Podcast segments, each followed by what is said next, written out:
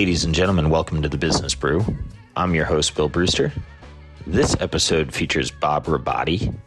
Bob is the president and chief investment officer of Robotti and Company.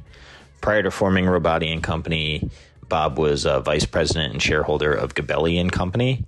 He shares some of his background in this episode. Bob is one of uh, my favorite people. He's somebody that I think that uh, we're all going to learn something from, and I uh, truly enjoyed this conversation. I think you will too. I am excited to announce Stratosphere.io as the show's next sponsor. Braden, Stratosphere's founder, reached out to me and gave me access to his uh, product. I checked it out, and uh, as soon as I saw it, I knew it was a product that I could put in front of my listeners and feel good about it. So, thank you to Stratosphere for this partnership. You can think of them as a web based terminal that has financial data, KPIs, links to filings, hedge fund letters, etc. In my opinion, the KPIs are a key differentiator for the product. The interface is clean, easy to understand, feels super modern, and I think you all like it. I could go on and on, but uh, you should head over to stratosphere.io where you can sign up for free and start utilizing the powerful research terminal for yourself. Again, that's stratosphere.io, S T R A T O S P H E R E dot I O. And should you want to sign up for the premium product, please use the promo code BREW, B R E W, for 15% off. As for disclosures, Robotti and Company and its affiliates may own positions in the companies discussed. Past performance is not indicative of future results. Investing involves risks, including the loss of capital. And as always, none of this is financial advice. All of the information contained in this program is for entertainment purposes only. Please consult your financial advisor before making investment decisions and do your own due diligence. All right, enjoy the show. I am thrilled to be joined today by the one and only Bob Robotti, a man who always makes me smile and I always enjoy talking to. So expect an interview where I pump Bob up because I like him a lot. So Bob, how you doing? Okay, great, great. Just goes to show you have some poor judgment. But anyway, that's good. well, I don't know about all that. You're one of those people that every time I see you, I smile. Good. So I'm smiling right now talking to you. So thanks for saying yes. That's great. My pleasure. You're welcome. For people that don't know you, do you mind going into, you know, your career and your background and kind of how you got to where you are and then we'll take the conversation from there? Sure. So I uh, graduated in college 75 and I was an accounting major but in college I did not do well. I did not apply myself, and as a result, I graduated with a C. And therefore, back then was the Big Eight accounting, not just the Big Four, but I couldn't get a job with any of the Big Eight. And then I was also coming back to New York, and it was a whole bunch of smaller accounting firms. Still couldn't get a job there, so I ended up with a tiny accounting firm, 25 people. It was the most fortunate thing that happened to me because their practice was the two pieces mainly that I was involved with. One was I would audit daycare centers in really tough neighborhoods in New York when New York was a really tough place, as opposed to people today say, oh, it's a tough place now. No, it's nothing like it was in the 70s, 60s when the city was going bankrupt. anyway, the other part of the practice, though, was auditing investment advisors. And so there were a number of New York based investment advisors. And the preeminent one that I worked on was the audit of Tweedy Brown. And so Tweedy Brown, of course, is a successor to, to Graham Newman. They actually office next to each other. So when Ben decided that he really didn't like the stock picking stuff and he wanted to go to France and read the classics and hang out. He closed up shop, and then a number of the people from Graham Newman walked into Tweedy's office, including Walter Schloss, who sat there those years. So I was there, and I spent maybe half the year, four years, working on the audit of Tweedy. And there was a retired partner by the name of Joe Riley. And so it was originally Tweedy, Brown and Riley. And Riley and I became fast friends. And so that was my introduction to investing was what Tweedy owned, what Tweedy bought, and it was a really interesting time, too, because you had 73, 74, you had the market crash then, when that era era's one decision stocks that you can never go wrong, you could own at any price and they'd be great investments, turned out not to be such great investments. So, therefore, there was maybe some parallels to where we are today, I would suggest. It was a period where Tweedy just came out of nowhere and really did great. And in 80, when Train wrote the first book, The Money Masters, and Tweedy was one of the people in there, and the chapter on them was the pawnbrokers. Hmm. because hmm. what they did was all these inactive small companies where they bought net nets could buy a net net back then And net net, of course, companies probably a bunch of them were not the best companies, but they were interested and they were cheap, and the valuation was really attractive. And that's what happened was in those years, Tweedy did really well because they owned stocks that were very much undervalued. Hmm. And part of that was even they got recognized as being undervalued. That meant they were acquired by others. So therefore, they were trading in the market for far less than what those assets were worth. And someone recognized that fact and took advantage of that. So that was my introduction. I saw what they owned, how they were, and it was a very open place. I talked to Walter Schloss. I talked more to his son, actually, Eddie, who's my age. And so that was how I learned about investing. What were those conversations like? I've read about Walter and I have a sense that he had a diversified book that was based on really cheap stuff, but I have no idea how he looked at the world or the person he was or any of that. I'd be definitely embellishing to say that Walter and I were fast friends. We were not. Joe Riley and I were fast friends. Okay. And occasionally I talked to Walter, but Walter, of course, is much older than I am. Yeah. And so it was more like I knew what he owned yeah. as okay. I knew what Tweedy owned. So it was really more a one off as opposed to the people at Tweedy I had a better relationship with, including Ed Anderson, who ran the firm at the time, had been recruited to come Tweedy Brown because Chris Brown was too young at the time. And so Ed came in and filled that slot for, you know, 10, 15 years. Very cool. It was more the Tweedy people. And it was Joe Riley, who was one of the founding partners. Yeah. Those are my contact points. And from there, you ended up as CFO of Gabelli, correct? That's right. Yeah. So how did that transition occur? Well, one of the other investment advisor clients at the firm was Gabelli. So, and Gabelli, when he went to Fordham as an undergrad student, took an accounting class with a professor named Pastorino. The accounting firm was Pastorino Puglisi. Pastorino was the person that he knew. Pastorino was closely involved. And when Mario needed someone, Tony Pastorino said you should talk to Bob. And so in 1980, he hired me to be CFO for Gabelli and Company. When Gabelli was an extremely modest firm, right? The focus of Gabelli at the time, because he was originally a sell-side institutional analyst back in the day when there were fixed commission rates, and therefore that was an economic venture, as opposed to in May of '72 when they eliminated fixed commission rates they precipitously dropped. And so sell side research is something that was getting difficulty in getting compensated because the values were coming down dramatically. The compensation was coming down. But so Gabelli went out and started his own firm. He was with a firm called William Witter. William Witter was bought by a firm by the name of Drexel Burnham. And oh, so Mario spent a month at Drexel Burnham and said, "Well, that, I don't want to do this," and went out and started his own firm in '77. So that was the inception. It was pretty much the beginning. So in '80 is when I started to work for him. And when I started to work for Mario, his business was mainly a brokerage business. He managed $7 million when I started. And when I left in 83, he was managing still only $77 million. So Gabelli at the time was a relatively small firm that was focused on the brokerage business. Part of the reason I think he probably keeps it around today because it's a it's a legacy that he likes and thinks about and was the training ground for him and therefore probably for others that are in his organization today. Had he come up with the concept, I'm going to call it a marketing concept, but I don't really mean it in that way. But he markets himself as private market value with a catalyst. Had he come up with that yet? No, it was still earlier on. You know, he kind of just stated and kind of came to fruition and manifested later on because, right, that probably happened that there were businesses being taken out and therefore the differential between what the value was to an acquirer and where it was trading in the market were very vastly different. So therefore highlighted that concept. And of course, today I think the same thing. It's kind of interesting. Of course, we active managers lose money all the time to private equity, who the one of the great advantages of private equity, of course, is that it's not the volatility, not the risk, because of course they mark to a model as opposed to they mark to market. So I'd like to mark my portfolio model all the time because I think the businesses are worth two, three times where the public market is uh, kind of valuing at. But the public market mandates that I carry that value and not what I believe the intrinsic value of the business to be and the private market value. But if I'm right, the market will recognize that differential, and therefore stocks will appreciate, and therefore I will do well. And in the public market, of course, you can buy things with substantial discounts to what they are worth. The private market is an extremely efficient market. Businesses sell for maybe there's different views. Of course, today it's changing. What's the inflation rate? So therefore, what's the risk-free rate of return? So therefore, what's the premium you need for everything? So everything is probably changing in terms of what its multiple is, but not as quick in the private market as it is in the public market. Maybe the public market even gets in front of the change before it happens, and therefore discounts businesses. So the discounting factor of the public markets is something you can't get in private markets. And I would think from here, from where we are, a huge opportunity for investing in the public markets as opposed to a private equity investor who has to buy businesses at much higher valuations, I think, because that market is efficient, because who's the buyers and sellers are all these private equity firms with plenty of capital and marking to that model and therefore not looking to vastly change valuations.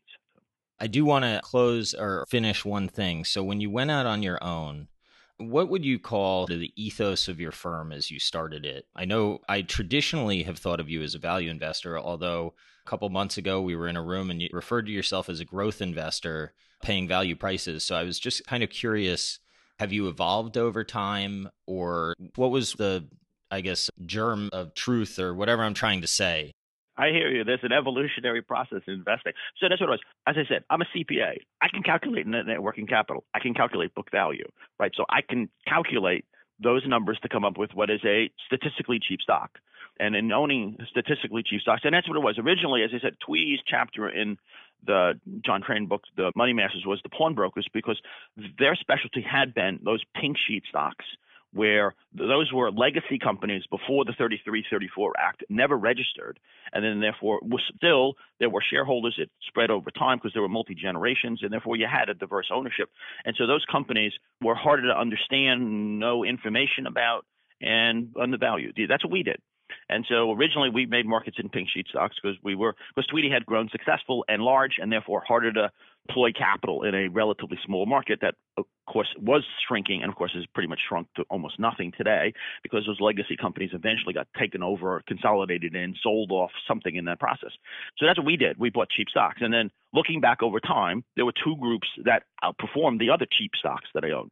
One group was there was a control shareholder who understood capital allocation and then took that business and maybe sold off businesses or whatever, but redeployed capital and grew these businesses and really compounded capital and really did great. So an owner operator that you can invest alongside potentially is good. Now, of course, potentially it's at risk too, because the other thing I did when we first started in businesses, I was the named plaintiff in 25 class action lawsuits because when you buy a cheap stock that's controlled by someone who's really smart, one of the really smart things decides to do to economically increase his own value is to buy back the stock from you in the public market. So therefore, you know, valuations potentially that they were doing that, I thought the number of times were egregious.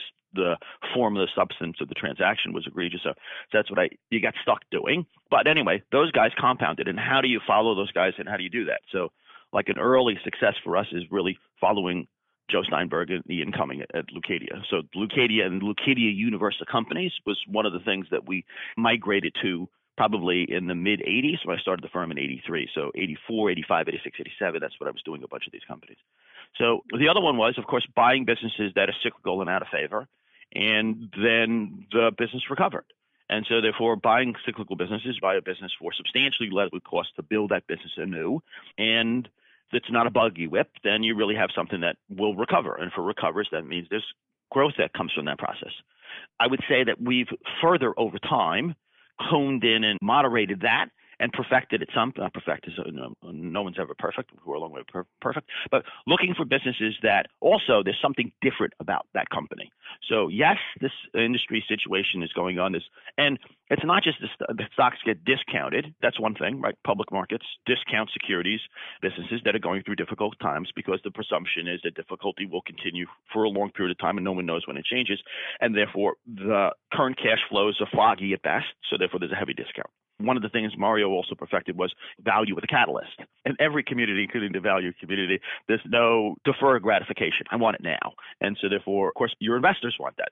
So with a catalyst, but with a catalyst, it always seems to me as if there's risk in it too, because that catalyst doesn't necessarily galvanize the way people thought it was.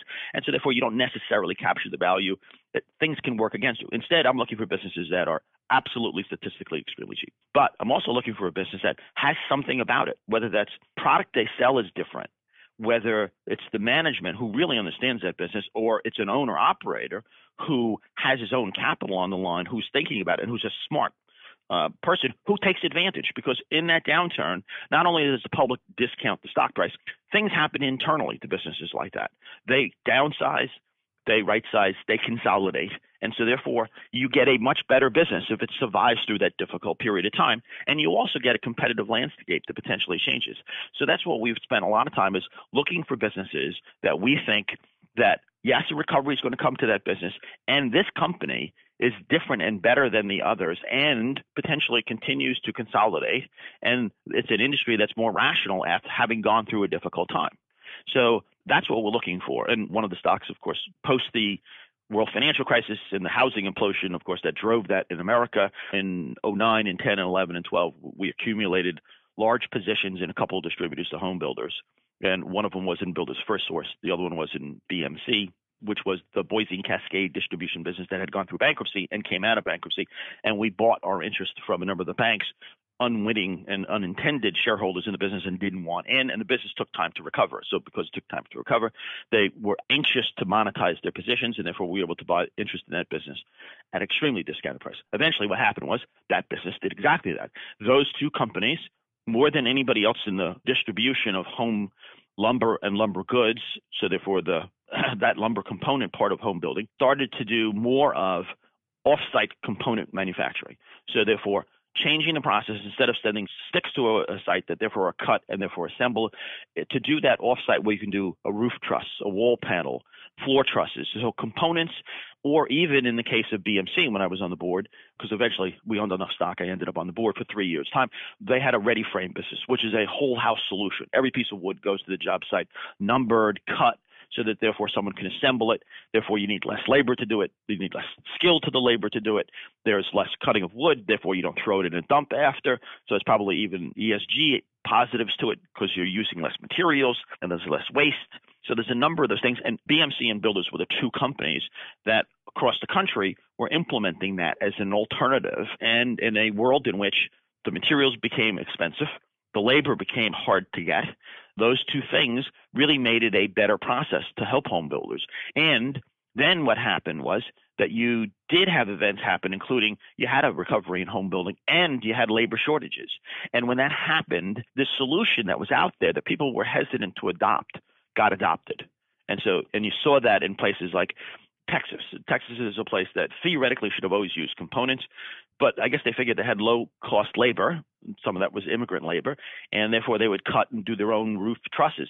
In actually COVID days, they really immediately picked up and gravitated to. So there's been a huge acceptance of this component manufacturing process. In the meantime, BMC and Builders eventually merged in January 21, and each of those had merged and, or acquired one of the other large competitors. So it's the amalgamation of four of the five largest distributors. So there's been a huge amalgamation, driven, of course, by an extended downturn and difficulty in a difficult period. So all these things came together and enabled them to further differentiate themselves in terms of what their product offering is, what the competitive landscape looks like, and therefore the nature of that business today, I think, is not the same as what a distributor to home builders was for lumber and lumber goods products 15 years ago. Yeah. So, one of the things that I've learned from you is what it's like to actually own a business for a long time. When we talk, your holding periods are very long by any standard. As this conversation's going on, you're talking about buying builders in the depths of really despair post 2008. Mm-hmm. It was awful. I'd argue that 2020, 2021 was not despair. So, how do you think about holding an equity as the fundamentals have improved and how do you think about exiting a position or is it just not something that you want to exit is it something that you say look i've bought this right the competitive position's awesome it's getting better i'm just going to own this many years ago i was asked at a conference to speak about my biggest loser ever and it was an easy thing for me to do because the biggest loser i ever had was a based company by the name of Newmarket. That's the name today. Originally, when I invested, it was called Ethyl Corporation, and it was run by the Gottwald family. It was a classic Gottwald family are smart owner operators, had consolidated the business that they were in. They had bought out Texaco and Amoco's business. And so had, the industry really had consolidated at the four guys. Ethyl Corporation, Afton was their additive business, was the smallest of the four. They looked around after making those acquisitions and say, uh, we're not going to buy Lubrizol, the largest guy in the business. That's not going to happen. We're not going to be able to buy Infineum, which is a Shell Exxon joint venture. We're not going to be able to buy Oronite, which is a Chevron Phillips joint venture. Those guys don't want to sell. If they do, they know we're buyers. But in the meantime, they haven't. So what we did was they bought back their own stock. So they bought back stock at 45. The family didn't sell any stock. They increased their percentage ownership. So an indicator, one of the things we look for is like, oh, gee, a smart guy buying back stock, not selling himself. Gee, the stock must be attractively valued. A year later, the stock goes to 35.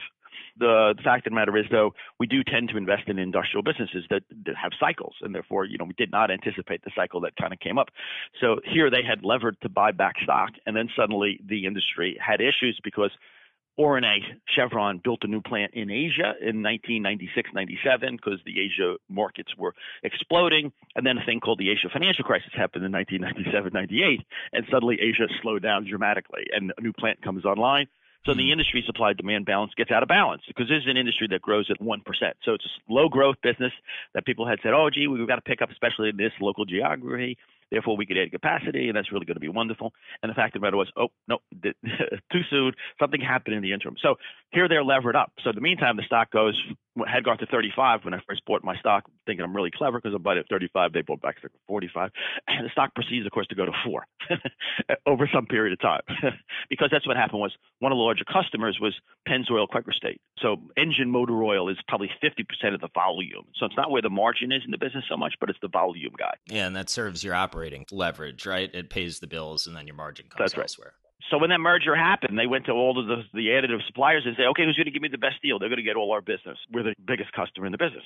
So there was overcapacity. It was, and that competitive environment happened, and therefore the pricing got difficult, and the profitability came down. At the same time, they had levered up, so the business hmm. became strained. So, of course, one of the advantages of also being invested with a family like that owner operators, Newmarket's interesting because the Gottwald family had five years earlier split the businesses into pieces. So it was the second moving to the third generation. So they were probably anticipating all the social things that come along with a third generation family. They made different companies. So head of one family had Albemarle, the head of the other family had Ethyl Corporation. Then they spun off Tredegar for like another portion of the family, and then they had First Colony, which is an insurance company. So they had four public companies they had created there were different branches of the family that ran each of these businesses. But what that also probably created, I believe, and this is speculation on my part, just thinking about human nature, because human nature is an important component of all investing. What drives the people making decisions who own the business? And so this business had, because of that fact pattern, had a very difficult situation.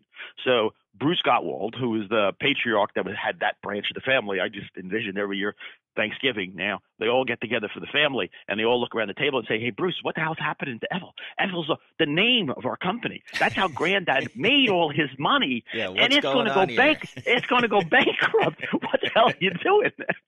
so the gravitas that comes from someone like that to this thing will not fail. yeah. So, and of course, we bought more stock. What was it for? Because that's what happens. The stock continues to go down, down, down, down, down, probably quicker than the value is declining to the point where it got to the market cap of the company was less than their annual spend on R and D. So mm. there was a substantial disconnect between what we thought the public market was valuing this business at, clearly what it would cost to replace that business, and what the opportunity was in this business as time had gone on, they had generated a lot of cash because they didn't really have any cash needs. Once you own a chemical plant, the maintenance of that plant, you continue to do the work and you do what you need to do to it. They have a life much beyond their original economic accounting life. they're at. So you really have an asset that does generate a lot of cash and uh, was generating cash, and therefore it had taken it from 750 million in debt to 150 million in debt. So you delevered the business, and now suddenly, importantly, what happened was Lubrizol who said they were a growth company, and that was what they were telling Wall Street, and this is a business with no growth, was therefore really running the business. So nobody was making money. And Lubrizol went out and made an acquisition of a company that made hair care additives. And that business actually had organic growth of 67%. So now suddenly they could be a growth company because they had that business.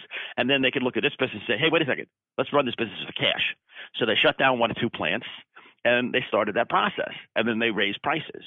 This is a really long-winded story. My goodness. I'm no, no, I like how- this, Bob. This is important. One, you're talking to institutional people. Definitely listen to this. But two, there are a lot of people that are looking to learn, and a lot of younger people that haven't been through a cycle with the company. One of the things I really have learned from talking to you is what it's like to own an asset. So I appreciate you going into the long story of this because right. I think it's an important illustration. So thank you.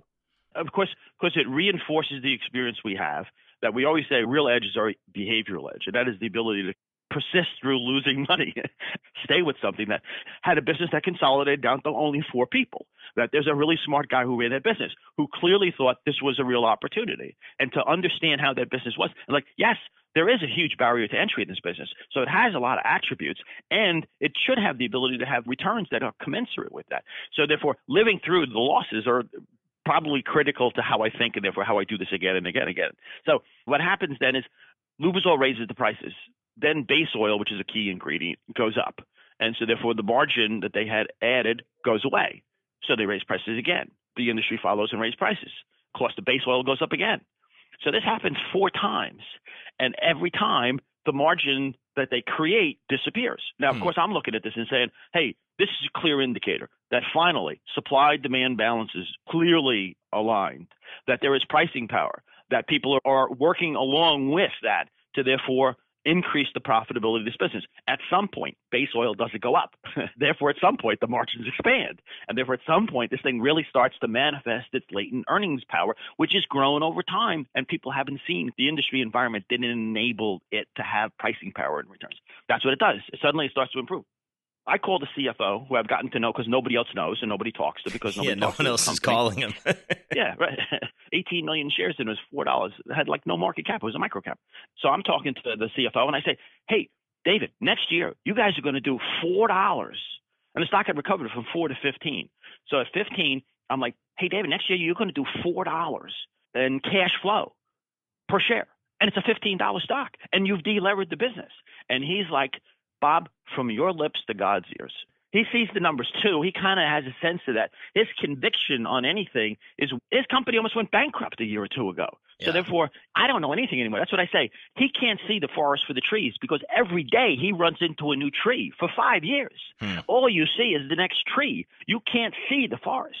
And so I'm looking at it and say, no, you're going to do four dollars this is fifteen dollars stock. So that's what I did. I, I went out and I bought a whole bunch more stock. I doubled up. I became a we own six percent of the company, I think.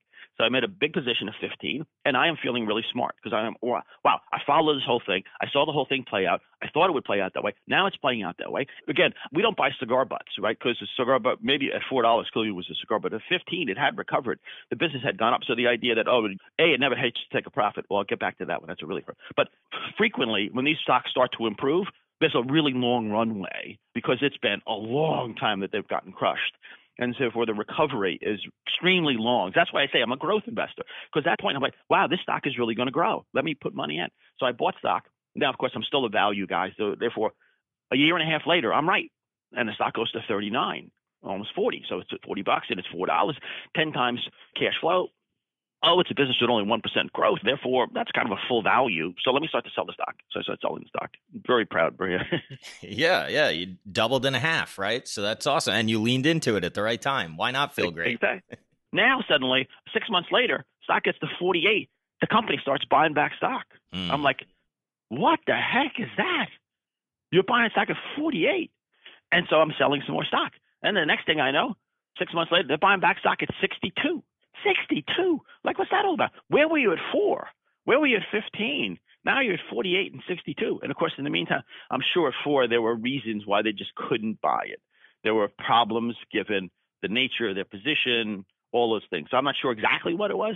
But anyway, they're buying back stock. So I'm like, huh, that's interesting. I wonder what they see that I don't see. Of course, what they really see is they see everything is galvanized. This business really is in a position, it's really changed. And part of it is when you have a business like that with four guys, each of these people base oil may be half of the volume, but the other half are all one-off customers on a specific need they have. And you work with the customer on you need a lubricant for some reason, you need an additive for extended miles for some reason, and therefore you work with the R&D, and because they were spending a lot of money on R&D to come up with development, developing a use in a chemical additive that really makes the customer product a differentiated product with extra pricing in it and therefore willing to pay more money for those things.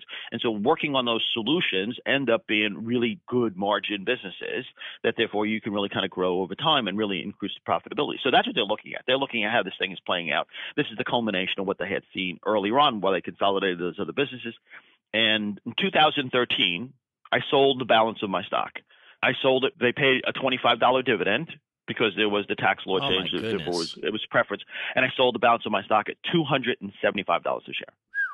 So the growth that happened in that company, and that's why they were doing this all along. That's the opportunity they really saw. That's what then finally hit and culminated, and that industry structure enabled those people to really have great returns. The stock, I think today, even trades at four hundred something dollars a share. So the stock's been just a monster stock. In the meantime, it's also interesting too because one of the other things when stocks are really cheap, occasionally companies have the capability to buy back stock, And frequently, people will say, no, you can't do that because you reduce the float. And if you reduce the float, that changes the stock price and all that. in the meantime, that's really not true. You really, you're probably not at the margin affecting the liquidity of the stock if the company is really buying it back or not. But you definitely are, if you're substantially trading for less than what you're worth, increasing the earnings power of the business on a per share basis and increasing the per share value of the business. And eventually, what will move a stock is the earnings manifest when the earnings manifest, suddenly the stock appreciates. When the stock appreciates, then the guys who owned it forever, so I would suggest if you bought it in 98, 99, and the stock went down, you just tend to own these things forever. Who, if you were gone, you got out at 35 and at 30 and whatever else. You weren't there at four, and you weren't there at 15. You weren't buying back in. So therefore, you've moved out the shareholders who buy and sell, and you got people who just own things forever. But when the earnings start to come, then suddenly those guys say, "Hey, I guess maybe I will sell some stock. Well, I'll sell a little bit. I've made a lot of money here." So that's when you start to get liquidity because liquidity is its own function. It doesn't have to do with how many shares there are outstanding. It has to do with are the earnings manifesting? Is the stock appreciating? And therefore, does are there new buyers or there sellers? Therefore, does it change that? In the meantime, they will buy back stock. And today there are fewer shares outstanding, and of course the liquidity is like through the roof. And fewer shares, a lot more value, and a lot more value because it has a lot more earnings because that's what it is. Earnings are the thing, of course, that eventually determines the stock price, the number of shares in the market, the liquidity, or any of those other things. So if you're looking back at this, the reason that this is the subject of the biggest loser is you trimmed early. Oh yeah, I sold most of my position yeah. at probably fifty, and I didn't hold on to it to three hundred. So that's where the loss comes. This is in my numbers. You don't see that number, but that opportunity cost. So this idea of holding things and trimming back and all of those things, you know, trimming back really is a, is a function of what's the price, what's the value. What's yeah. the opportunity? Where are the earnings going? And therefore, what's going to be the stock price of this thing? That's the determinant to do that. And that's hard to do. But that is, my sales were the thing, of course, that you know, cost me a huge loss. So, do you th- think that one of the learnings is lean in when you see things that are cheap and at an inflection point, and then just hold until it's almost painful to sell? Like, how would you implement the learnings from your biggest loser, and how do you implement those learnings? The longer it's difficult, the lower the stock price goes, because that's what happens. Yeah. Is if with builders and BMC, it was the same thing. So here I buy it in 09, thinking the business is going to turn. And then, of course, there's a value invest. My timeline is far off, and I'm wrong, and the business gets worse. So the first thing to do is, well, when it gets worse, you buy more.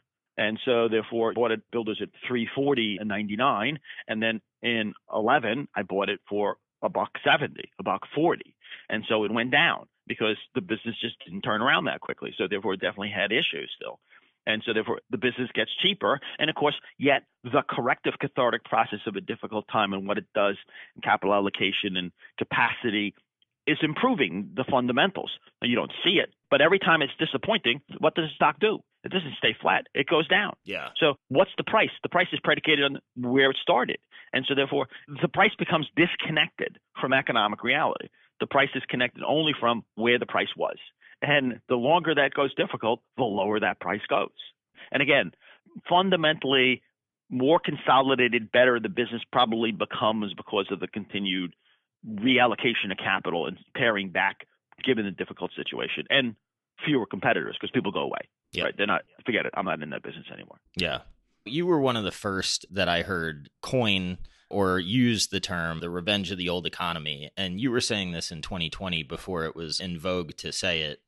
SaaS was still flying and everything. What did you see in 2020 that got you? I don't know, talking to you, it felt like you were noticeably excited about future prospects. So, what did you see at that time? It sounds like it may rhyme with some of the stuff that you're just talking about. So I only came across it like two or three years ago. There was a German-born economist who taught at MIT at the end of his career, and he's known for the uh, the comment that says, "In economics, things take longer to happen than you think they will, and then they happen faster than you think they could." And mm-hmm. so that's what we would say is we're looking at these industrial businesses because that's just the nature of the things we invest in because they are cyclical and therefore give opportunities repeatedly as they go through a cycle to do something. That's what it is, right? The decade of 2010 through 19 was very low economic growth And as a result, all those other things happened, right? You had low inflation, and therefore, as a result of that, you had low to no to negative interest rates. And and part of that was continual process of misdirection on the part of governments, right? Misdirection on the part of governments was fiscal policy is something government should have done 10 years ago. Yeah. Eight years ago, because we needed bridges and roads. if you build a bridge and road, it does something. You know, the Eisenhower interstate road system was huge for the country for an extended period of time. Instead, it did this monetary policy thing, which I, of course, laugh at. So the Fed is totally ineffective. The Fed can't do anything people believe the Fed can do everything. And as a result, everybody believes, just like he's like the Wizard of Oz. He's behind the curtain. He's doing these different things. And everybody says, well, the wizard could do, he's the wizard. And so therefore he can do whatever. And the market buys into that because, of course, the market is multiples of the size of the Fed, but it buys into it. As long as it buys in, I've got that kind of agreement. So they anticipate the Fed's going to respond, and therefore they go out and they buy bonds. It's the safe thing to do. And of course, over 30 years, it had been the safe thing to do. So it became 40 years is the safe thing to do. So you get this one-two step all the time. Something goes wrong, you buy bonds, and then the Fed steps in and buys more bonds. Therefore, that's a self-rewarding. Hey, that worked well. In the meantime, you suppress interest rates to a level that you know just make no sense and therefore you get misallocation of capital. In the meantime, if you're an industrial company, there's a very low growth environment. So that's what the decade had the lowest growth ever of economic growth, but it had no recession. So there was no boom, so there was no bust. And the industrial businesses, you really didn't see much because there wasn't much changing. All that meant was you continued to kind of downsize. In the meantime, we'll look at these businesses. For example, like one of the companies is is Olin Corp. So Olin Corp, in many ways, in my mind, is a replay of Ethyl Corporation. So you have a company that is in chloralkali, which is a crappy commodity business with relatively low growth. And what it did, though, in 2015, 2016, was the Dow and DuPont. This is also a function of how capital allocation works. And so Dow and DuPont merge, and they say, oh, we only want to be in the best businesses. And so anything that's a commodity like business, let's get rid of, and because we're going to stay in the good businesses. So what they do is they take the chloralkali business and they put it into Olin, right? The shareholders Dow end up with 51% of the company. And what that does is that makes chloralkali a business in which Olin has 40% market share. Chloralkali in the United States, the key ingredient is salt, which is actually abundant, but most importantly, it's electricity. And electricity in the United States is the cheapest it is in most of the developed world. Huh. So there's a competitive advantage. So making chloralkali, now you have a relative scale advantage and a cost advantage, huh? That's right. You're in the right market, in a great end market, because there's demand for product too. You don't have to ship it any place, and you further consolidate that business. So everybody did, and there's a manager that I know well who like me, made a lot of money in Newmarket, said, hey, this is a, the same replay of that fact pattern. There are now five guys that control most of the market in the United States, and the United States is the low cost producer. So that should mean economics will follow because economics different than this industry's had probably forever, given you've got a really consolidated, competitively advantaged business here. It didn't happen for a multitude of reasons. Part of that is mismanagement, probably other reasons that kind of came into play. And because didn't happen, uh, then of course there was huge disappointment. The stock traded down. They did come out with, oh, this is what we think we'll make, and then also they consolidated the epoxy business, and the epoxy business was one in which, oh, we think you know this is what the earnings will be in the epoxy portion of this, we'll do in chloralkali, and it never manifested. But in the meantime, why that industry structure is there, just like when Newmarket had consolidated Texaco and Amoco in its business. This is a consolidated. The nature of this business is such that it should have pricing power. It should get good returns, and you've structurally changed this business. But it didn't happen. So we had seen a bunch of other businesses like that. That was probably the most glaring, where we thought Westlake is, a, again, U.S. competitor in its business making things, and you have a cost advantage because natural gas in North America is cheaper than oil in Europe, and Europe and oil sets the price for a lot of petrochemicals. And because of that, that means the guy in the United States who's using natural gas has extra margin that he makes because the price is set by the other guy who uses the higher price raw material, and you get that advantage. So that's another thing. We saw that too. It just didn't play out though. It didn't play out in terms of the earnings manifesting as quickly as what we thought they would. And we thought actually at the end of 19 in a lot of these businesses the demand had reached a tipping point where you started to have pricing power you started to get the realization of the things that we had seen that were latent and then of course you had the thing, the pandemic come into play, right? So the pandemic then puts it all on hold for two years' time, and initially you're choking because everybody's got too much value. Any capacity is too much capacity. Yeah. But all those things we, we thought were playing out, and that's what we think today. We think that post the lockup in most of the world, that therefore you've got economic activity, you've got a lot of things happening, and so therefore it is now manifesting that those industries have right-sided the supply, therefore have pricing power. Therefore, when inflation happens, happened in the last couple of years, everybody said, oh, this is due to supply chain issues. And what we said was no. There's some element to that, but there's an element here that is due to supply issues. Industries have rationalized and therefore have pricing power and are exercising pricing power. And that is something that will manifest because you've got enough volume and a restricted enough capacity, so you have that. And that's not a transitory increase. So one man's pricing power is another man's inflation. And that's what we would say is that a number of these things have happened where you've really gotten prices to go up pretty dramatically. And you've got an industry structure that's different than that industry has ever been. And therefore, you have sustainability of those higher earnings. And we'd even say, well, these are Buffett businesses because there's a barrier to entry to build a chloralkali plant. Any place, definitely in the United States, is not easy to do. It's expensive. And there are barriers in terms of, I'm not going to permit that in my community. So therefore, how do you get into that business? And you can't go in Europe and do it because you're not competitive in terms of pricing.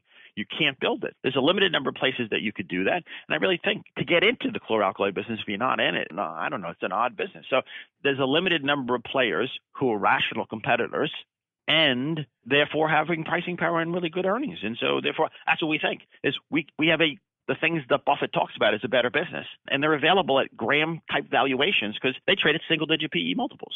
Two years of phenomenal cash flows. So therefore balance sheets that are many cases net cash on the balance sheet. And what they're doing with that net cash that they're generating, this cash they're generating, they're not going out and building a new plant. They're not increasing the supply to therefore kill their demand control situation and their pricing power. They buy a competitor. They buy back stock.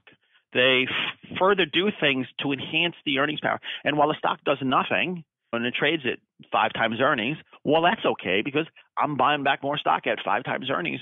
The economic earnings are higher than that because my depreciation is greater than what my capex is to really maintain that business and operate it at this level and this production level.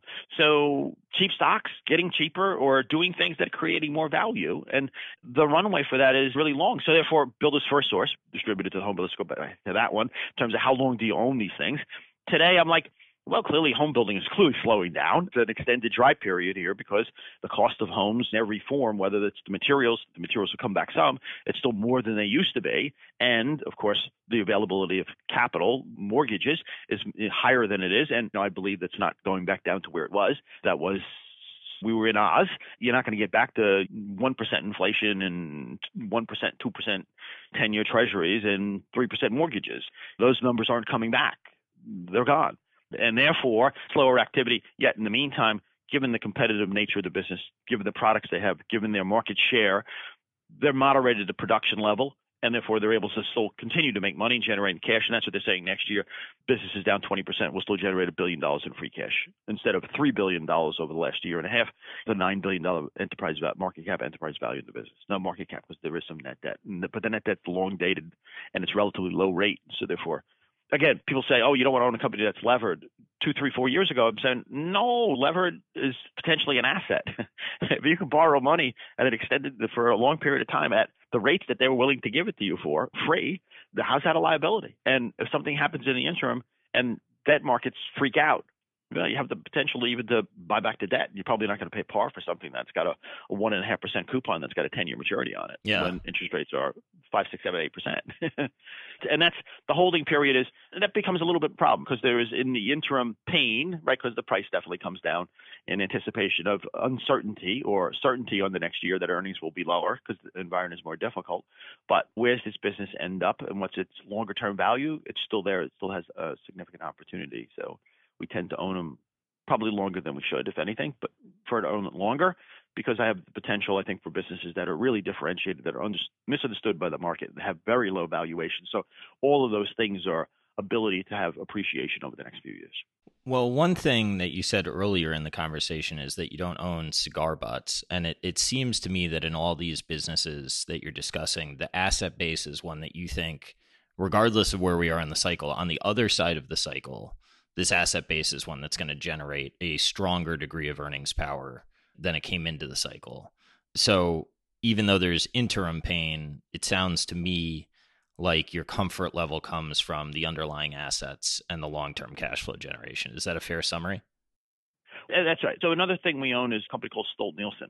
and it's a shipping company, but it's a chemical shipping company. And chemical shipping is a very small subsegment of the total shipping market. And that's why I focused in on that one, because I'm like, they have ships that have 45 different segregations on it, which means they carry probably 45 different cargoes for 45 customers. So it really ends up a lot of shipping is have one customer and you carry one cargo from this location to that location, and then you go back empty and get it do it again. So therefore, anybody can own a ship and anybody's a competitor in that business. If instead you go call on certain ports, which are key industrial ports with terminal storage for chemicals in it, there's a route process you go through, and people then pay you to move their chemical, and it's a higher value product that you're moving. It's not not a ton of iron ore. Instead of it's it's a higher value chemical with specialty uh, facts to it. It's got to be heated, sometimes cooled, certain times it's noxious. You know all these damages and cause. So all those things I thought well, this is a business with a huge barrier to entry, and therefore a huge barrier to entry means that it should have much better returns with lower competition. So a better business. So even my chemical shipping business, which for a multitude of reasons have been wrong and hasn't manifested itself until like the last year or so, what I thought was the structure that it had and the differentiation and why it was something that people thought it was a shipping company, but it wasn't. It was something different than that. Only now is that starting to manifest itself. So again, we look at businesses and try to say, but there's something about this business that it's considered this, but it's not. It's really something very different. Hmm. Do you mind explaining what you see with oil when you're talking about Saudi Aramco giving a look into now you have a public entity that you can actually track what's going on and their capex versus what they're getting from it? That was kind of eye opening to me. First off, let me start with energy markets, right? Because the energy markets today are all energy in all forms are in high demand that's a multitude of reasons, and that is because the world is concerned about CO2 and CO2 production. So that over a decade, we've thought about how do we create energy without causing CO2 as a byproduct of that. And so therefore, we spend time around the world really doing renewables, and that continues to gain traction, and it should continue to gain even more traction. And it's part of the equation that's a key element.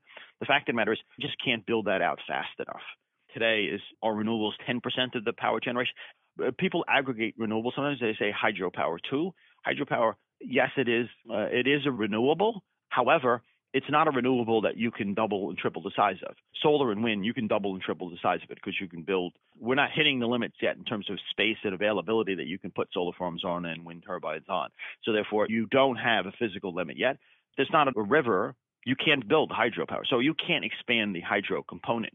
So therefore, to talk about that as a renewable is misleading because that's what it is. We want to grow renewables. But the other side of the equation is because we've been growing renewables and focused on that and focused on trying to pare back the rest of the CO2 production. And the world also has concerns about nuclear for a variety of reasons. So pared back some of the capacity of nuclear. So most of the power generation has been stagnant, potentially even declining some, while you've been growing one at a very high rate. We've gotten to the point where we just don't have enough power. And therefore, we need in all its forms, and you see that clearly around the world today.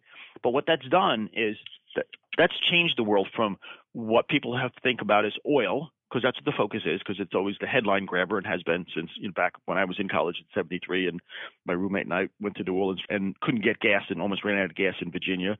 You know, we had uh, rationing, odd and even, all those things. So oil is something that's preeminent in people's mind. For us in the United States, it's more preeminent too, because we don't see the full integrated problem with energy because we have natural gas, we have coal, so we are self-sufficient kind of in oil, but in the other things, we are clearly an exporter. We have more than plentiful supply. That's different than the rest of the world. The rest of the world doesn't have a plentiful supply, other than China. China's got enough coal.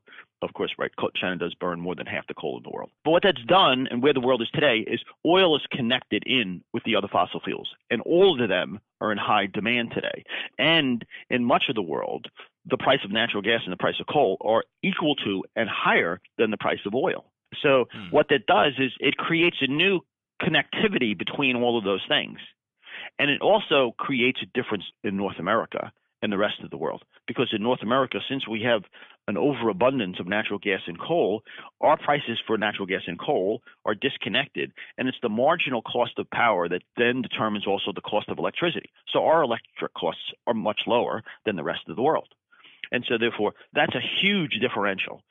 So that's a component that I think is really misunderstood by markets. And again, having invested since 70s and having seen the first oil embargo and the first oil shock, I've seen plenty of movements to oil, energy markets, oil in particular.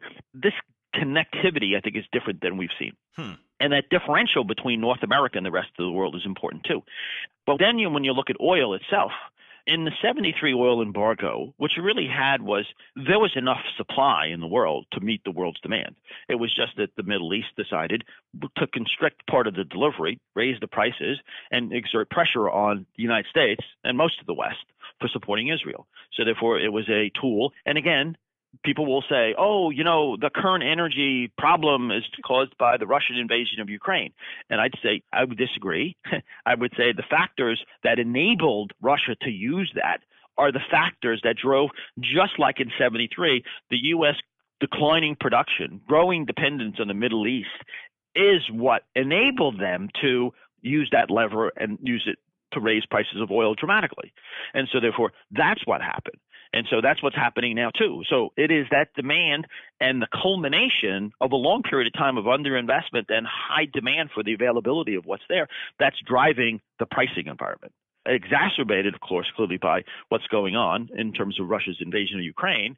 Although even there, I'd suggest that oil piece of it is really not there's just as much oil that's being produced, maybe a barrel or two less than a million barrels, you know, but not really because you can move it around any place, and it is moved around. So instead of moving it to Europe, they move it to Asia because yeah. India buys it and China buys yeah. it. So it's still on the world market. It's out there, and it continues to be. The natural gas part of it is different. Natural gas is harder to transport, and therefore the pipes they have to Europe, they can't tomorrow just take that gas and move it someplace else because you don't have a pipe that that's already built, and you don't have a ship because all the ships are in high demand. So that therefore, that's the one piece of energy that really is reduced off the availability today that probably at the margin definitely has an impact. Yeah, and it's not like you can build those liquefaction facilities quickly. Cheniere took how long? You need all of them. That's right. You need to liquefy. You need to then put it in a ship to then move it. You need to regasify it. So you need there's three pieces of infrastructure you need to build out before you drill the well for the gas to put it in to get it from where you're going to produce it to where it's going to be consumed. Yeah. So gas is a different commodity and therefore a longer lead time to get it from production to use. So that connection though is an odd situation that we really haven't had before. And I was going to say something else, but I lost my train of thought. oh, I'm sorry. I didn't mean to. no, no, no, no. That's that's me, not you. The original question was about Saudi Aramco. Yeah, thank you. So the oil side of it is the Saudis have said and have started already. They're substantially increasing their capital budget. It's up 60% this year.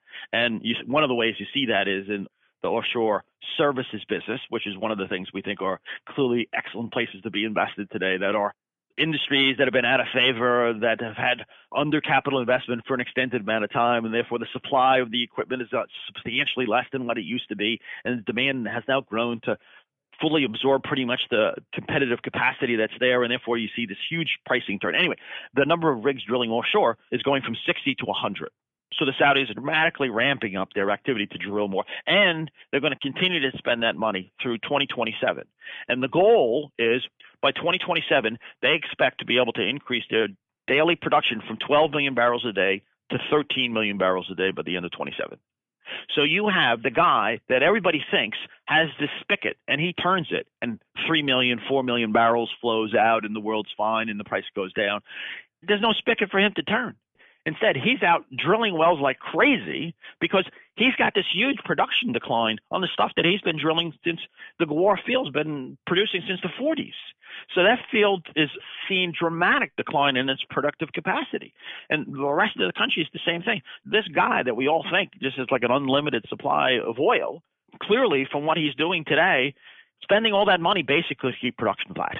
And so that's a very different reality than most people's presumption is. So the oil markets today are much tighter than people think they are. So that's a key point. And then let's go around the world and right, the second biggest place that you produce oil from is from Russia. So you get 10, 11 million barrels a day from Russia. So on its own, the production, my guess would be that the, over the last four years, when Russia joined OPEC Plus, it was a phenomenal marketing effort on the part of Russia and OPEC's acknowledgement that yeah, they're in it just for the glory, but it's okay because it potentially helps because it looks like we're more unified and we're a bigger production source. Because through that period of time, the Russian production increased. so while they're part of OPEC constraining production, OPEC Plus, they're increasing production. They're drawing on their wells as hard as they can, and they have been for a number of years. When you draw on an oil well at maximum capacity, you permanently damage the recoverability and increase the decline rate that you're going to get out of that. And so, therefore, there's a price to pay that you don't see for some period of time. In the meantime, because of Russia's invasion, you have seen Western companies who are spending a lot of money in Russia pull out of the country. They have to pull out of the country. And service companies who are doing work there, who are more technically competent than the local Russian companies, have also pulled out. So therefore, with all of those headwinds, Russia's production in the next year or two I just can't see how it declines by doesn't decline by a million barrels or two million barrels. So the number two producing source probably has at best maximum and probably declining production. Third one you go to is you go to West Texas, right, which is the guy who caused oil prices to fall apart in 14 because from 2010 to 2014, every year they increased production by a million barrels. So every year a million barrels more, a million barrels more, a million barrels more. 95 million barrels, suddenly you add 5 million barrels, well, that has an impact. And that's what happened in the end of 2014, Thanksgiving 2014 is when the Saudis said, that's it. You know, we're not going to hold price up. We're going to put oil onto the market, bring the price down, slow down these guys in West Texas. But that growth means that the production decline in Texas now is as much as anything else. Why you're drilling new wells is to keep the productive capacity because those shale wells deplete quickly, and therefore you've got a decline curve you're fighting. And so the ability for West Texas to increase production, it's probably like a half a million barrels. And the last year definitely has been disappointment in terms of how much production has come out of West Texas. And there definitely are theories that what you really have is the wells aren't as good because the better wells you already drilled. So the productivity of the incremental wells isn't as good as the productivity of the wells that you've already produced. And so therefore you've got a profile of where production is coming from that makes it less economic. So West Texas doesn't have some huge ability to do that again, like it did a million of barrels a year that it continues to add. It can't do that anymore. When you think about all the big productive sources and then, of course, many of the OPEC countries produce below their quota because they don't have enough production. Because again, they're fighting a decade plus of decline. Nigeria, Angola, countries that had regimes and cost structures where it just didn't make sense to drill the new wells that you found in those places because uh, the financial terms didn't make sense. And so, therefore, both of those countries are seeing declining production. Mexico, again, another big producer that continues to see declines in production. So, things have to happen differently, and they are changing in some of those places. Angola is, has a new cost regime to therefore incentivize companies to come back in to drill more wells, and they are picking up activity, which is one of the reasons we're excited because a country like Angola or Nigeria says, hey, in three years' time, we know where production's already come down to. We know where it's going to be. That means that's going to change the economic viability of our country. How do we get more oil? Well, the way we do that is if we give them on somewhat better terms, they'll spend the money, they'll develop that well, and then the production will start to moderate and maybe even come back and we'll have incremental revenues. So, so when you look around the world at where oil is being produced and the ability to increase production, to maintain production is difficult for those places. That's very different. So in the 70s, from 73, when there was enough oil, and then what you had was in 79, you had a second event. The second event was the Shah was overthrown in Iran. And as a result, Iran at the time, who was a larger producer than the Saudis, came off the market. When that happened, you had a second spike. So the oil prices spiked so high, it brought on all these new sources of supply. Mexico, North Sea were two of the places that definitely became economic, and there was huge development and huge growth in that. There's none of those places today to do that because we spent 100 years looking all over the world for oil. And if it's there someplace, we found it. There's a, an outlier in terms of Guyana.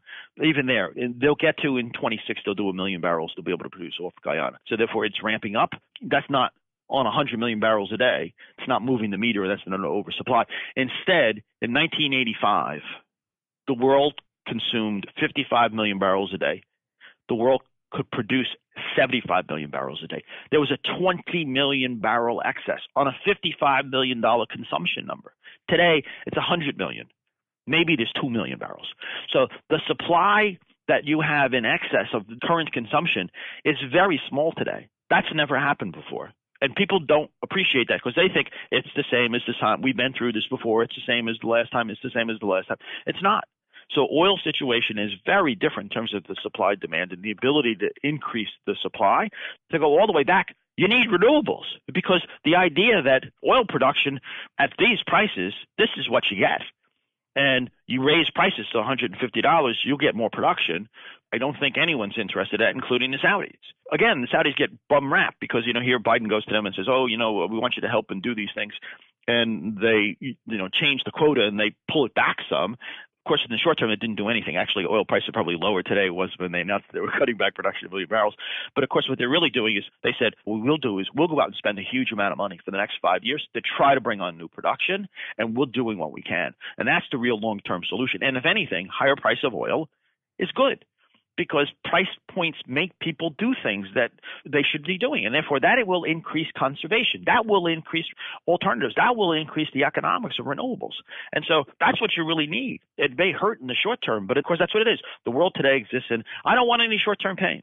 Don't tell me about the long term benefit of that. I'm better off in two, three, four years' time. I want better today. I want better today. Better today is not the best thing for you to do. Yeah, you had said something, I may misquote it, but you said in the 70s there was 70 million barrels of potential production and 50 million barrels of consumption. And then today, I think what you basically said, I just want to close the loop on that, is that basically consumption and production are at equilibrium, but probability of increasing production is potentially low because maybe we've used the easy wells to tap. Is that a fair summary? That's almost exactly right. The earlier point, what I said was in 1985. Okay. Probably was starting 82 because that's what you had. You had the 70s where the price went up from three dollars a barrel immediately. 73 went to 12, and then from 12 it eventually went to 39. So that increased price of oil meant that all this new economics was created because at 30 suddenly things were economic but weren't economic at three, and you needed 30 or 15 or 20, some number, to therefore incentivize people to go out and find new oil, which you did, and that's what happened. And then, of course, from a decade of that price of being high, you incentivized new production, and then, of course, that also incentivized conservation so that by 1980, 81, the supply demand balance had totally tipped, and you had brought that. So by 85, when the price of oil got to $5 a barrel, I think it was, when the Saudis once again said, That's it, we're done. We're going to take back share. We don't care where the price goes in the short term. That's what you had 75 million of productive capacity, accumulation of a decade plus of high prices. All that new production had come on. Consumption had declined to 55 million because of the high price point. So you had that 20 million barrel excess back then. Today, maybe there's 2 million barrels of excess supply. Okay. And you're consuming 100 million, twice as much almost on a daily basis. So therefore, the appetite. What's the play on Broadway of the plant? Feed me, feed me. right? You've got. oh yeah, what is that? Um, Little House of Horrors? Is that what it is? Yeah, a Little Shop of Horrors. Yeah, there right? you go. Yeah. Yeah, yeah, yeah, yeah, yeah, yeah. How do you think? And this is this may be outside the scope of your expertise, but I'm curious for your answer. How do you think geopolitical risk over the next 10 years or something. All I've lived through is globalization, abundance. It seems like there's a reasonable probability that we're going towards a little bit more of a scarce world with more I don't know if onshoring is the correct term, but but maybe a little less globalized. How do you think about that stuff? And one, I guess, do you even think about that? Two, if you do, how do you think about investing in that environment? So reshoring is something that makes all the sense in the world. Forget about the geopolitical problem with it. I'd argue that making steel in the United States, North America, is competitively advantaged because the variable costs associated with making steel are iron ore, metallurgical coal, and energy. And North America has iron ore, metallurgical coal in abundance, and energy that's low cost. So therefore, we have lower cost inputs than China does because China has part of it is it's grown so large. Since 50% of the steel is made in China, it's grown so it has natural resources, but the productive capacity is such that it needs to now import. So it imports iron ore, it imports metallurgical coal, it imports all of the energy. So therefore, it's got to pay world prices. The United States pays less than world prices. Our energy prices definitely are less than the rest of the world because we do have abundant natural gas, especially in Pennsylvania, Ohio, close to the steel belt, that we can access that gas at a fraction of the price that they're going to have to pay for coal that they're going to burn, to therefore make all the CO2 when they make all that steel. So therefore, we make low CO2 steel at low cost. So the idea that things should come back to America Well, that kind of makes a lot of sense, and especially in something that's a heavy industrial business that's less labor intensive. So yes, we pay more money than they do in China, but labor is less of a component. So therefore, the variable costs in the United States, I think, or North America, are competitively advantaged for industrial businesses. So the idea that you would do more in North America intuitively makes sense, even before you get to a geopolitical kind of thing. And of course, the, the idea that we make everything in China, I guess that's the disadvantage of if you make if you have a place that has phenomenal scale and low cost and you take advantage of all those things, eventually those advantages kind of dissipate because you really do have concentration. And therefore, there's a whole bunch of reasons why it's not just the geopolitical thing. You don't want to have that much concentration in just one place. That's another point. Is the way I see it is I see inflation as something that is – a reality. Again, I told you at one point I thought the Fed's really ineffective, and that's what I would suggest. That obviously we all think back to Volcker. Everybody praises Volcker. He was wonderful because he's the one who cured inflation. And we would say, ah, you know, probably they had something to do with it, but there was also something like in 1982 when he did that and he started to cure inflation. That was a year or two after oil price went from $39 a barrel eventually down to $5 a barrel. Hmm. And so therefore the cost of energy went down dramatically. And it's also the same time where the country of China suddenly became the destination where everything was made and everything was made low cost, which of course is part of the problems that we've had in North America since then is because we were at a huge cost disadvantage, right? So we lost employment. And we all know that. And so as much as the people complain, I lost employment, they went to Walmart to buy the things that were made in China because they were made there much cheaper than we can. And that hit me 12 years ago when there was a company called Interpool we were shareholders in, and Interpool had containers, container business, and also they operated container systems in ports that had a monopoly that in the port where they would operate. Anyway, the part that was containers, he said to me, Bob, we used to make containers in the Midwest. And it became very expensive. And then we moved to the south because it was cheaper. And then eventually we moved from the south, we moved to Mexico because again, the cost had gone up in the south and was cheaper in Mexico. Cost went back down again. Over time, the cost moved up. And then we moved to Taiwan because the cost went down. And then eventually the cost started to creep up. And so then we went to China. And now we're in China. And he says, Bob, there's no place to go beyond China. There is no place that's going to be cheaper than China. So therefore, we've hit the last low cost place that we can move to. And from here, costs just rise. And so I think that that's true in so many ways across the world's economy that everybody got used to buying low cost things from China because of the size of the, that employment base, the productivity of the government and what it did to incentivize industry being built, the low cost nature of those things, all of those things happened, and therefore things were made for continual the same amount of money or less money. So therefore, that's what sucked inflation out of the world. In China today is a mature economy. It's not an emerging market, one in which for a number of years now, cost of wages have been going up and therefore the cost of a lot of things, because again, they've gone from being self-sufficient in steelmaking, where they had their own iron ore and they had their own metallurgical coal, to therefore need to import incremental tons of metallurgical coal and iron ore. And so therefore their cost structures are changing. And so if China continues to be the low cost producer, their cost is still going higher. So therefore, you really have the inherent inflation that every economy has now built into China. You've got the extra problem of the population, of course, is declining. So therefore, the employment base is capped and declining. And so therefore, that means there's more pressure on wages that's going to happen. So China, in my mind, is no longer sucked inflation, sucking inflation out of the world, but if anything, it's going to start to feed inflation into the world.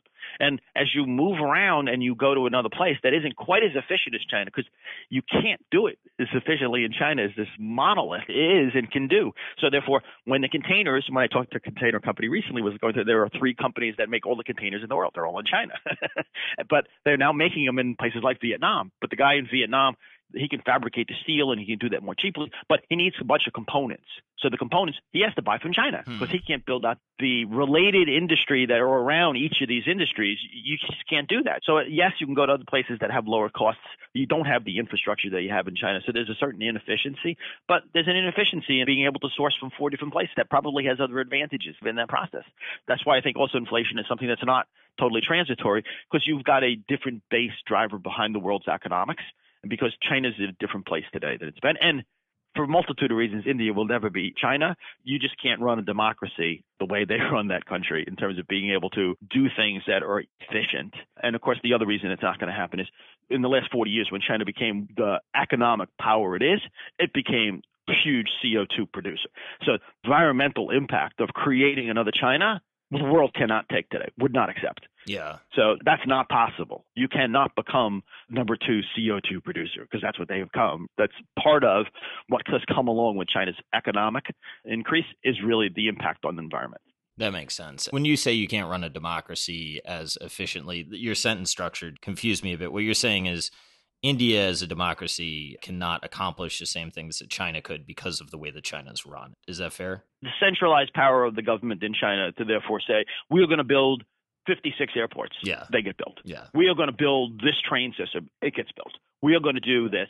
It gets done. You can't do that in India. That's what I thought. I want to circle back maybe for one final topic, but you said never hurts to take a profit. Do you want to expand on that? Because we're coming out of a decade where it always hurt to take a profit. So maybe that's a controversial statement that you're making, and maybe it's a good oh, one of a oh. regime change. No, I believe absolutely. You, my example with Ethyl Corporation Newmarket Yeah. was absolutely it hurt to take a profit because I gave up the real profit, and so therefore selling too soon is a huge mistake. Well, we'll cut that question because that doesn't make sense. I flagged that. All right, my bad. No, no, but the flip side of that's interesting because at some point you need to do that. That's what's happened in public markets in the last 10 years. If you took a profit, you lost money. One of the phrases we all talk about is Curtis has it. And Curtis says, if you want to outperform the market, you have to do something different than the market. And that's what we do. We need to do something different than the market. And of course, the answer, I reminded Curtis is, Curtis, of course, for the last 10 years, that's been a losing proposition. Doing something different than the market means you didn't make as much money because the market just had phenomenal results. So the concentration of large cap growing companies is what's pulled the world's market. So it's been the place to be. And having sold some of those stocks three, four years ago, you would have given up money. You would have left money on the table. Of course, today, maybe you'll be back to where you were in some of those things. And maybe today is problematic. So I don't know. I don't know how you have the discipline and how do you figure out what's the right price point to sell.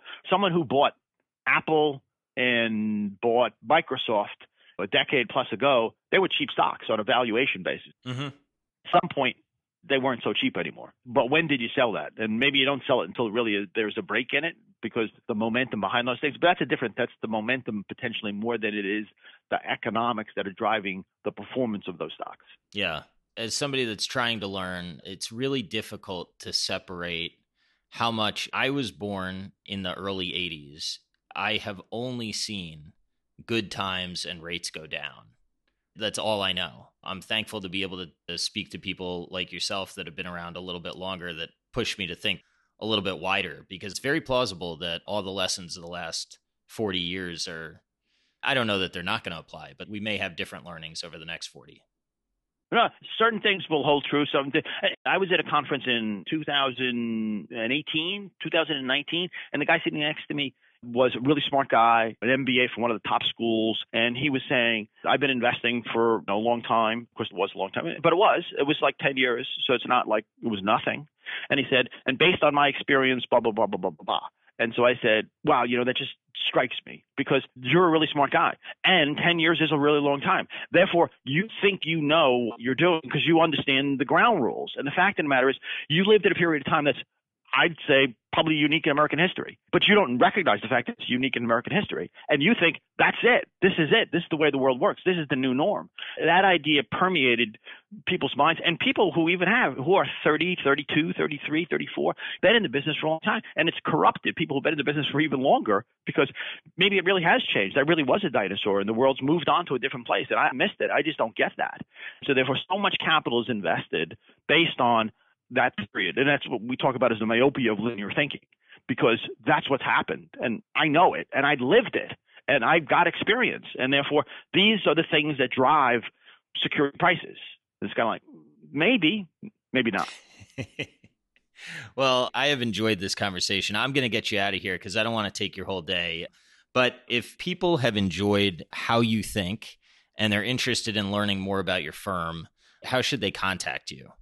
Robotti.com. And then my email is robotti at robotti.com. The only problem is if you send me an email, there's a 60% chance I'm, I'll miss it. Yeah, I have similar problems with my inbounds. I, I get a fair amount of them, but Per age, you get a lot more than I do because you have a higher profile than I do. So therefore, you're way ahead of me or way behind me. Yeah. I don't know if you want all those emails. I'll tell you what, Bob, this has been a really interesting platform because yes, there is a lot of spammy stuff that comes along with it, but the amount of people that I've been able to connect with and the quality of mm-hmm. people that reach out to me, it's incredible. Mm-hmm. And I'm just so mm-hmm. thankful mm-hmm. that I have a listening base that wants to help. I hope people listen to our conversations and they heard things that you said that they want to provide feedback to you that's helpful. I hope that they reach out to you too because you get real industry experts that contact you and it's been really fun for me. So thank you very much for building on my knowledge base and thank you for uh, educating my listeners. I appreciate it. I always enjoy talking to you too, and it makes me smile. I like it. Well, then the feeling is mutual. I look forward to seeing you again soon. Okay, great. All right, take Bob. Care. Take care.